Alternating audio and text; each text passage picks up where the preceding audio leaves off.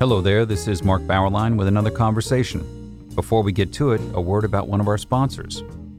You may have seen a recent article in InsideHigherEd.com that began Wyoming Catholic College has a lot of unusual things about it, each enough to merit a story in itself.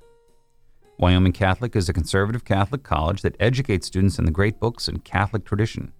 It also teaches horsemanship and bans cell phones on campus. I love that. And it turned down federal funding. President Glenn Arbery describes the mission this way This college is engaged in deep ways with the agony of a culture that has lost its spiritual center. We're adventurous and poetic and deeply Catholic. He likes to cite Dostoevsky in Crime and Punishment. Low ceilings are bad for the soul. The ceilings rise at Wyoming Catholic, which is located in the foothills of the Wind River Mountains. The curriculum centers on the Western tradition. Its Catholic identity builds upon Thomas Aquinas and the magisterium of the Catholic Church and engaging with God in the wilderness.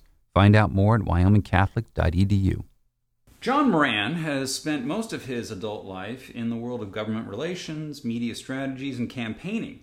Uh, but in recent years, he's turned to issues of religion and society. He has a recent little book entitled The Resurrection Mantra it being not only a spiritual exercise, but also an examination of the drawbacks of government policy in the improvement in people's lives. We have some had some correspondence uh, over the the weeks, and I thought he would be an able person to fill us in on matters of religion and politics in his country. He is in Australia. Uh, John Moran, thank you for joining us. Thanks very much, Mark. Lovely to be with you. Uh, John, are you in Brisbane, Melbourne, Sydney? Where are you exactly? I'm in Brisbane, up in the Sunshine State, we call it, in Queensland, up in the north. So very good, very good. I, I was actually in Brisbane last year. Maybe I'll, I'll begin with that question. I, I was there for a week. I was lecturing in Brisbane, Sydney, and in Melbourne, and this was two weeks before the big national election. And my hosts tended to be conservative people. And John, they were all dispirited they were disheartened. Uh, they felt very pessimistic about the upcoming election.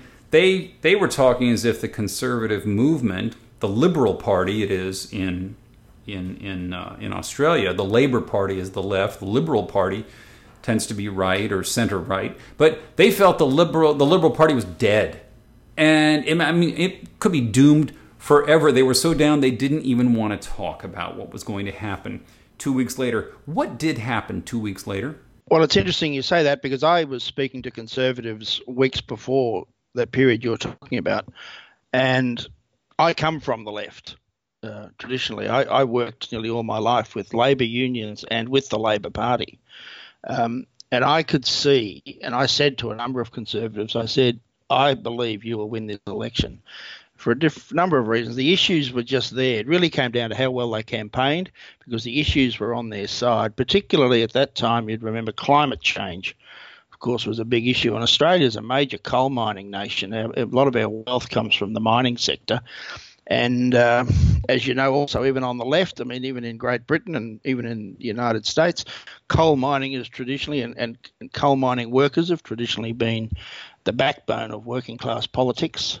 Um, and here was the Labor Party basically saying to these people who'd been the backbone of their movement for over 100 years that, uh, sorry, we're going to throw you out of work. But did, did your audience agree with you that, you, with the optimism that you had? They were a bit uncertain because they don't didn't have my. I guess I'd, I'd even worked for some coal mining unions over the years, and I guess I could see it. And uh, they they because they probably didn't have that internal experience with it. They they weren't sure. They they were interested in my in my views about it. But and I said to them though, it will come down to how well you campaign, like most politics does in the end. In the last couple of weeks, how well you campaign. But I said the issues actually are in your favour. I said I cannot believe a working class party has turned its back on some of its biggest historical voting blocks and and donors. Was it the was it the climate change, uh, the environmentalist uh, embrace by labor alone, or was it also the social issues that had that had come up? That and you know, working class tends to be more socially conservative in their belief than than the elite. Is that true in Australia as well? Yeah, well, my experience of of of politics and the types of issues that will change people's votes. Right? Um, and it doesn't really matter whether it's Australia, the United States, or Great Britain, or anyone anywhere in the Anglosphere. I mean, as Clinton said, you know, it's the economy stupid. Um, so, so the starting point is always your job, security, financial security. But when that when that is sort of running against your party, the issues you described, the social issues, build on it. I wouldn't say the social issues are necessarily the first thing that dislodges a person's vote from one party to another. I think it tends to be by and large economic. But if if the stars are aligning, right, the social issues will build on it. And what you say is correct. You had the Labor Party saying to these people working in coal mines and that, that you know, well, we don't really value you anymore. You know what I mean? We got we've got to get rid of you. The, coals, we've got to stop mining coal. We've got to do all these sort of uh, negative economic things. And this was particularly powerful message in Queensland right, where the big coal mines are, all through the central area of Queensland, and that's and it was actually in Queensland that the Conservatives won the election. Labor was reduced to about six seats out of about nearly thirty, right? Which and, and the state government in Queensland is a Labor government. It's a, it's a left wing government. So that was that was that showed you the devastation that was wreaked on the Labor Party because of these policies. But you could also tell as as you say, there, there are some articles starting to get written about wokeness and the gender politics that, and various gender policies that the Labor Party was putting forward. And they, if you like, became the cream on the cake, I think, for the coalition, for the for the conservative side of politics. P- working class people said, well, they're going to knock our jobs over and they've also got these crazy social policies that really don't suit us as well. So everything came together in a in, in a perfect kind of world for the for the Liberal Party in the last couple of weeks of the election, and that's what happened. Now, in the United States, after Donald Trump won the presidency. Uh, what often happens didn't happen. That is, the losing party didn't turn inward, look at itself, and say, how in the world did we did we lose here? What did we do wrong? Uh, one of the keys to Donald Trump's victory was the political correctness uh, angle. Uh, too many people were just feeling that political correctness was coming down on them. They were starting to feel like they were in a straitjacket sometimes. And what has happened since then is that straitjacket has only tightened political correctness has gotten worse in the last few years. Did the Labor Party, after the liberal victory, did the Labor Party do some soul searching? It did. It was a it was something of a different reaction in Australia, and I think I think the observation of the reaction in the United States fed into what happened in Australia. People, the Labor Party said, well, we can't really behave like the Democrats. We really have to take it on the chin. And I think the overwhelming result in the coal mining areas in Queensland, in particular, left them with not much choice. It was just, it was as, it was as stark as anything, the result. They just, you just couldn't deny it. Um, and, and they had no choice but to say, well, you know, we've, we, we really have to look at our own policies here. And they've been doing that now ever since, to be honest. So, but the political correctness um, also got a mention. There was there was growing concern amongst sections of the Labor Party over the anti-religious stance that's often taken by sections of the modern Labor Party. The, the, the Australian Labor Party, very much like particularly the Northern Democrats in the United States, traditionally always had a very strong Catholic influence. The Irish, the Irish Catholics in particular, and and um, my understanding of the, particularly in the northern parts of the United States, the Democrats, the Kennedys, and all that sort of thing was all very very similar. Tip O'Neills of the world, all that sort of stuff. Well, the Australian Labor Party was the same. It was basically the Catholic Party, and uh, and well, the Irish Catholic Party, and uh, basically run by people like Archbishop Mannix from the sidelines. And it was always, in that sense, very popular, always hard to beat as a result. But that all broke down, as you say, in, even in the United States in the 60s and 70s to some extent. And uh, that's all been lost. But some people are starting to get concerned about it that the that the, the anti-religious aspect that's crept in is starting to alienate people, particularly in the in the outer ungentrified areas of most cities now, where, as you say, the the, the middle and lower income people tend to live now. Um, they also tend to be community based people, you know? Yeah. has the liberal conservative, the liberal party, seen this as an opportunity to take religious issues as a political winner for themselves? Not, it's, it's interesting, not really, because the Prime Minister himself, uh, Scott Morrison, uh, attends a, um, what would you call it, an evangelical church, and he's the left, the, the extreme left, has, has has done its best to try and make an issue out of that. So he's tended to not want to be seen to be, how would you put it, you know, that the religion's driving his politics, I guess. So he's he's he's been a bit cautious. Um, but I have no doubt that there are people behind the scenes who are who are running that kind of um, uh, invisible campaigns in various communities. There's not much doubt about that. I think amongst uh, Islamic and Muslim communities that tend to be religiously conservative as well, and, and have traditionally voted Labor because they've been migrant communities. I think there's been a bit of a start of a walk away type movement there. There's certainly amongst Indigenous Australians, there's certainly amongst Indigenous Australians the start of a similar sort of walk away movement, similar to what's going on amongst African Americans and the Democrats and Republicans. Uh, so, so these things are starting to um, get some momentum, but I wouldn't say uh, they've got a high profile. They're being sort of tend to be done by the operatives behind the scenes, out, out, out, working with communities. Well, on, on the religious issue, did the case of Cardinal Pell, which was still unresolved at that time, did that case uh, play into the election? I don't think it played into the election, but it's certainly it's certainly been playing into Australian politics for some time. It apart from the fact that the Catholic Church, like most organisations in society, you know, had had some bad eggs and some people who misbehaved and did some awful things. Um, but of course, it's not on its own in that respect. But what tended to happen was, for straight political reasons as opposed to sinful reasons, in my view, the Catholic Church was singled out by a large section of society. And I think a lot of that had to do with the traditional power that the Catholic Church was seen to exercise, particularly in the Labor Party. This this became a real battle between the secularists and the and, and the and the religious worldview of of how the party and how government should be run. And uh, so this issue was grabbed onto to try and, if you like, sideline the Catholic Church from Australian public life. And uh, I have to say, for some time, it worked with some success. The Cardinal Pell case, the Cardinal Pell case, looking back now, has to be said was a watershed. It, it, it, it when when the High Court decision came down, the one that exonerated him. Yeah, the one that exonerated him. It had quite a. It has to be said, it's had quite a dramatic impact. It's all the people who kept running that line and kept running that issue mainly to damage the church rather than really caring about children. Right? They've basically gone to ground. Uh, it, it, it's no longer it's no longer being the issue is no longer being run the way it was. Basically, an attack on the church anymore. It's sort of gone away.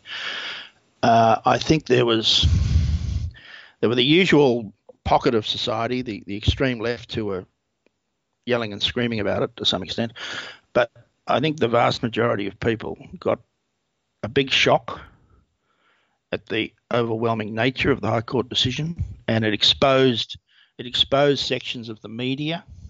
It certainly exposed the Victorian government, the state of Victoria down south, uh, its legal system, its police force, uh, and a, and even what you might call, uh, I guess, even like feminist groupings, feminist groupings throughout the government bureaucracy um, were exposed uh, pretty seriously by this because it was such an overwhelming rejection of the way he was treated. And today, there there are no serious voices still saying no, no, no. The guy was guilty. He he just got off for whatever reason or another. No, one is there. There's no debate. No, not at all. Not not really. No, not now. It, and everyone's just waiting for his book to come out um, which I predict will be a bestseller. Uh, uh, it'll be quite a very interesting contribution to the public debate. And, and, and from what I've seen, some of the extracts, it will be an interesting, very interesting and powerful contribution to the debate about the nature of Christianity and issues like forgiveness and crime and law and sin and uh, and politics and the role of the church in society. It's just just from what I've seen, the snippet I've seen, I, I think it's going to be a book about that, and it will have international appeal, of course. And and how has how has all this affected the Catholic Church itself, the leadership in the church?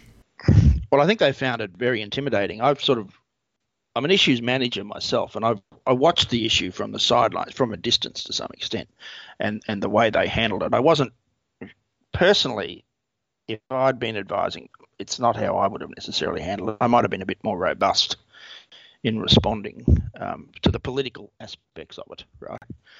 Because it, it's pretty clear to me, as someone who worked in politics and in issues management, that, that, that what was going on really, while it was about children, it, it, it in the end really wasn't.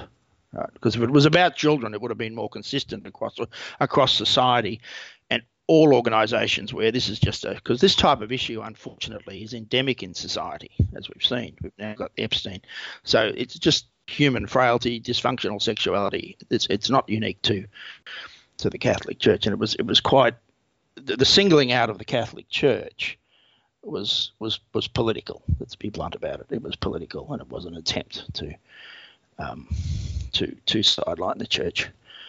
And uh, I think that the bishops have now gradually started to comment on things again. There was this Bishop of Sydney uh, was in, got a good run in the media the other day talking about an issue in the New South Wales Parliament. So they've gradually started to step up to the microphone again since the Pell case. So we we may see the church gradually rebuild itself back into Australian public life um, as a result of that um, extraordinary decision by the High Court, which I have to say, my view will be in history will be the the sheer courage of George Pell, and I've never met, I don't even know George Pell, I've never met him, I don't, but the sheer courage of George Pell in staring down the legal system that had gone off the rails will be the big historical takeout of this. The Catholic Church, basically, in through George Pell,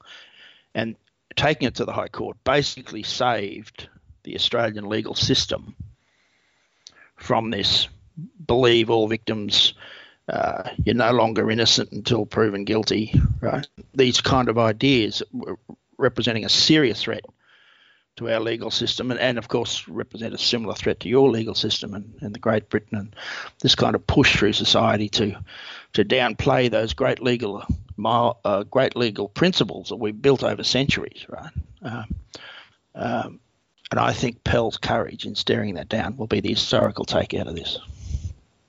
We are in the United States in the midst of a woke revolution. Is something comparable happening in Australia right now?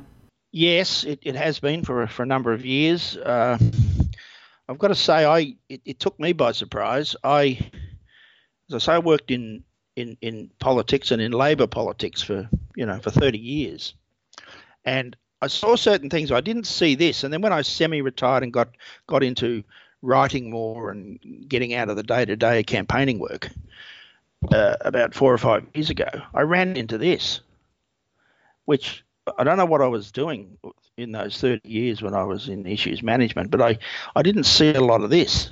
Then all of a sudden, I, I said, "Where? What's going on here?" It, it talk about shock. It shocked me, like to the point that I'm still kind of coming to grips with it. I, it, it's to be, it's so cra- it's so crazy, right? It's so crazy. G- give us a specific example of of wokeness hitting Australia. Oh well, the, the classic is taking gender off the birth certificates. Our state parliaments uh, in a number of places uh, voted, including some from the Liberal Party, the Conservative Party, voted to remove uh, under pressure from the gender fluidity lobby, right, to, to remove gender from birth certificates in places like Tasmania, and Victoria. And uh, that all got through, and I, am sitting there watching this, thinking this is ridiculous, and uh, it's been a a, a a, campaigning kind of focus of mine ever since for the last four or five years since I've noticed it because it's, in my view, unacceptable. It's uh, it's it's crazy. It's based on a half truth, um, and will be quite tyrannical, as we're starting to see, quite tyrannical if it's allowed to succeed. Um, but uh, yes, no, it's it's alive and well. Is there a uh, is there a reaction building against it? Yes, I'm pleased to say there is. That it's not just me. There is indeed a reaction building against it, and I think that uh, you raised it earlier. There was a uh, that reaction was to, was evident to some extent in the election last year. It did build on the top of the other issues I described. Um, and you can see it. There's a the, the, government's now talking about legislating for freedom of speech on university campuses. Uh, government recently had a major inquiry into Australian universities in this respect. Uh, so yes, the the current uh, federal government's very concerned, uh, and that's a good sign, I have to say. Uh, the Australian Labor Party, to its credit, seems to have gone to ground on it all because of losing that election. I think some wiser heads, unlike watching the performance of the American Democrats, unlike the Democrats, the Australian Labor Party seems to have got the point to some extent, right? That this is not a vote winner. Um, one of the the really different things about Australia, which I think helps, is that in Australia we have compulsory voting. Right. Which means everyone has to roll out the vote, or you get a fine.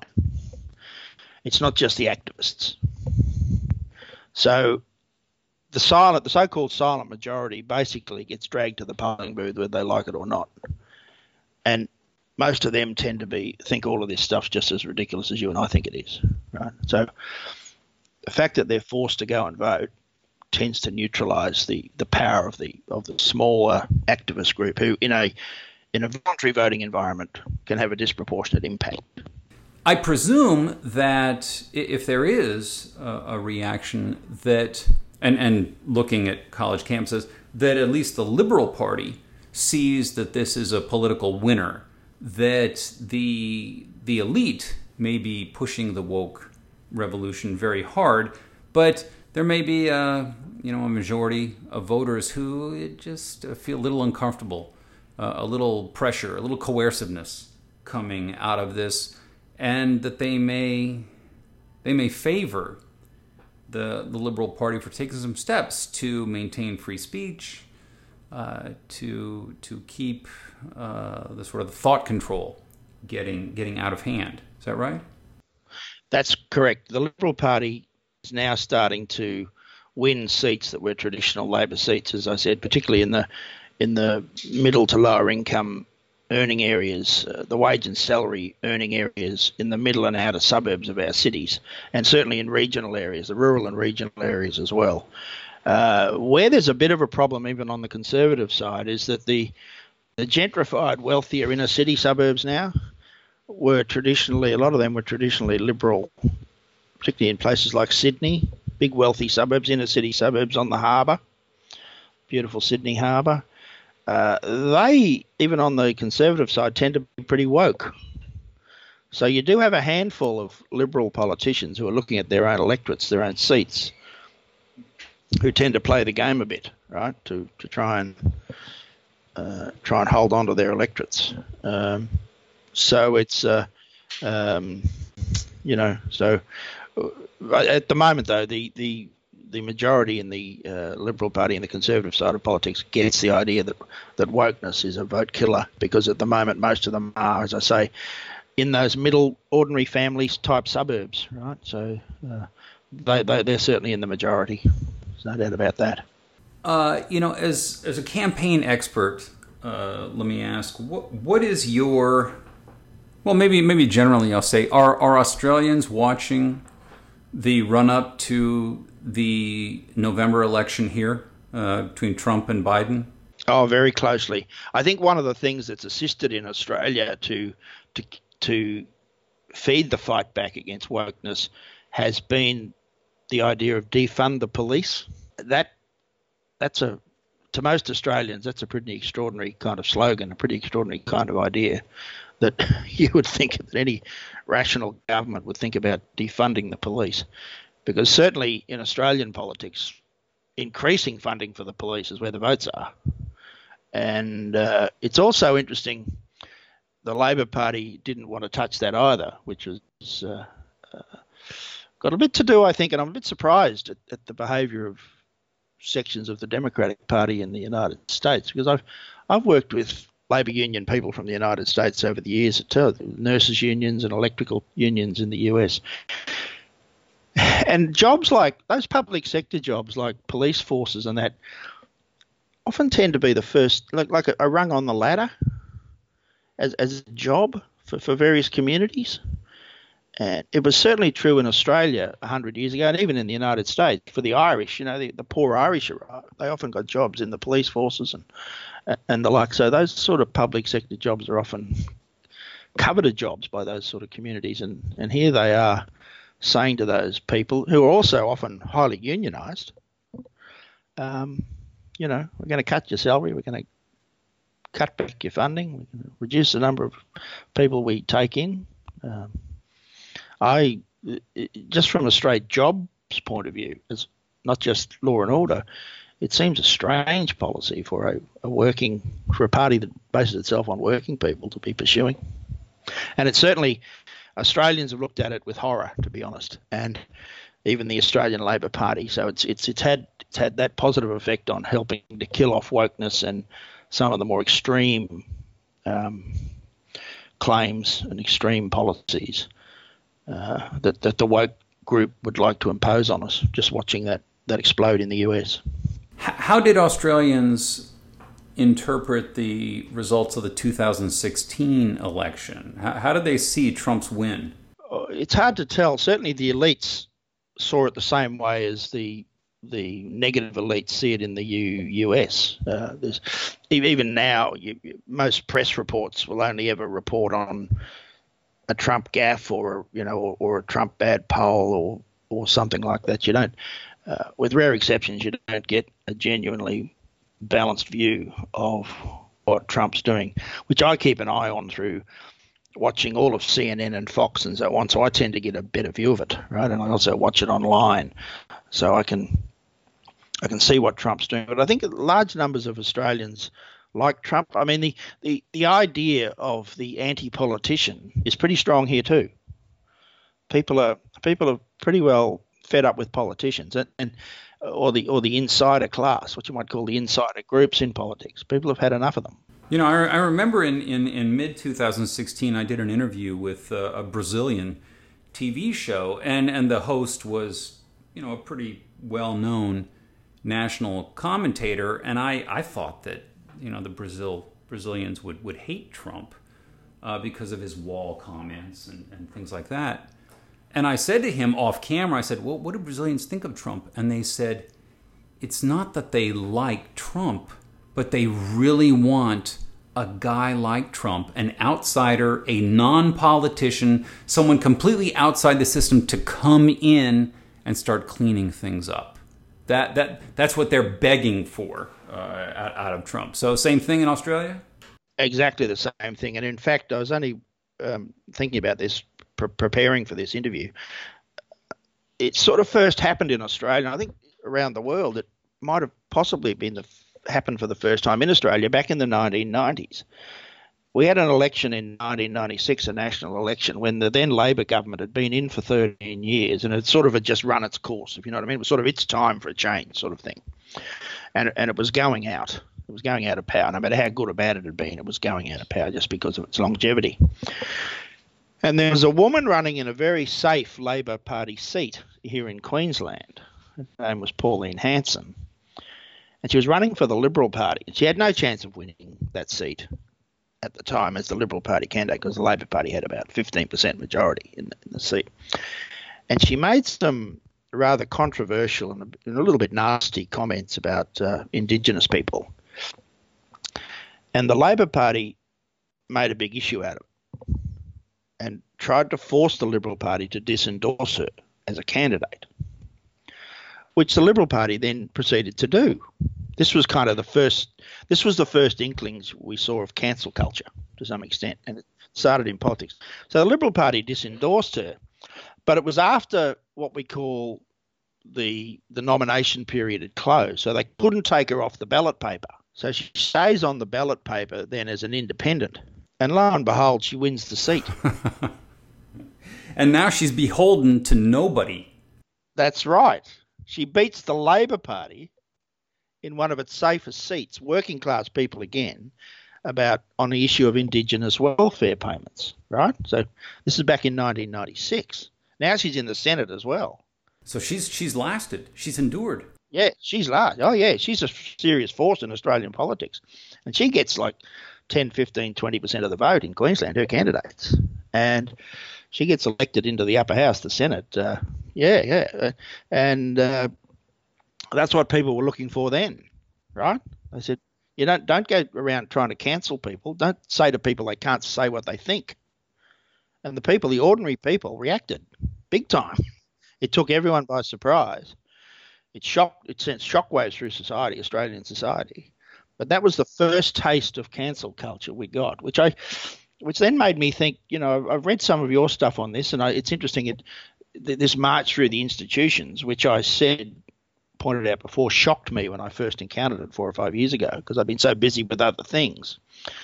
But as I say, we did see it in politics. There was, and I wondered whether this cancel culture hadn't what the relationship between political behaviour and that academic world and the workplace world world is. Because in politics, the whole idea, yes, is to knock your opponent over, to beat your opponent, and catch them out. And if they say something that makes them look um, like a hypocrite or that they don't have credibility on an issue. You're always doing that in politics, exposing it and trying to.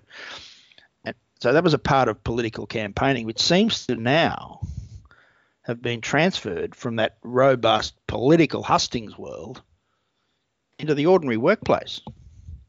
Where, where you're catching people, where, where, where in a parliament or, or a congress, yes, you catch your opponent out. But why would you be in an ordinary workplace trying to catch your workmates out all the time and your work colleagues, and you know, and then get and get them sacked and get them, you know, it's it, it I don't know where you think it started or originated, but I, but I when I thought about this more, I thought, yes, well, we were doing that sort of thing in we've been doing that sort of thing in politics for twenty or thirty years, getting people disendorsed for things they say. You know what I'm getting at? And now, opposition say, research, yeah, all that sort of stuff. Now it's progressed in a very nasty, negative way uh, in, into all other facets of our life. And, and you're saying and you're saying that, that this has been and not just you but everyone said that this has been growing in the campuses and the universities too for 20 or 30 years. It has. It has. L- last question john. Uh, f- fill us in very quickly on the state of the pandemic in australia.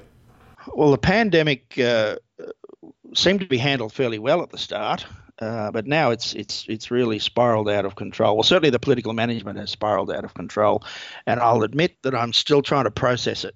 Right, I'm still trying to analyse where, uh, where it's going to go. But but the, the state of Victoria, uh, the famous state of Victoria, which mistreated Cardinal Pell, which uh, mistreats a lot of other people as well through its woke sort of policies, has now found itself basically implementing martial law and it seems to me it's the only state in the Anglosphere that's behaving like this. It's it's gone full clampdown for the next six weeks. It's certainly getting a lot of international coverage. I see Trump mentioned it the other day. Schools are closed. Um, everything, yeah. People are locked in their houses basically. Um, everything's been shut down, and uh, big fines if you're caught outside. You can't you can't go more than five kilometres from your house uh, you're only allowed out for an hour each day to go shopping, or and only one person in the house can do that. Uh, it's quite uh, it's quite an interesting reaction, and I'm not sure I'm not sure how people are going to cope or even respond to this over time. It's it's a it's a very serious political issue whether a government should behave like this. I'm not. I must say I think the jury's out right? I, because like everywhere, it's a complicated issue. It's a new virus. We don't really know it or don't really know a lot about it. We're still learning about it, and there is the issue of life versus the economy, you know. But it's it's it's it's thrown up a political management model in traditionally free in a traditionally free society that is going to need a lot of consideration and a lot of thought um, and a lot of analysis um, when the when the dust settles. It's a it's a dangerous trend to let governments and societies like ours, um, even in a even in a pandemic, behave like this. I don't even recall, even in wartime, that we've ever done anything like that um, in, in in democratic societies. Well, we're, John, we're going to have to have you write a, a short piece on the website in two months to fill us in on how things are progressing on on that issue in Australia. But John Moran, Thank you for joining us. Thank you very much, Mark. That was very good. And thank you for listening to our conversation, which has been supported by Wyoming Catholic College, which combines great books, the Catholic tradition, and the great outdoors of the American West into an extraordinary education. Go to wyomingcatholic.edu or contact the admissions office at 877 332 2930.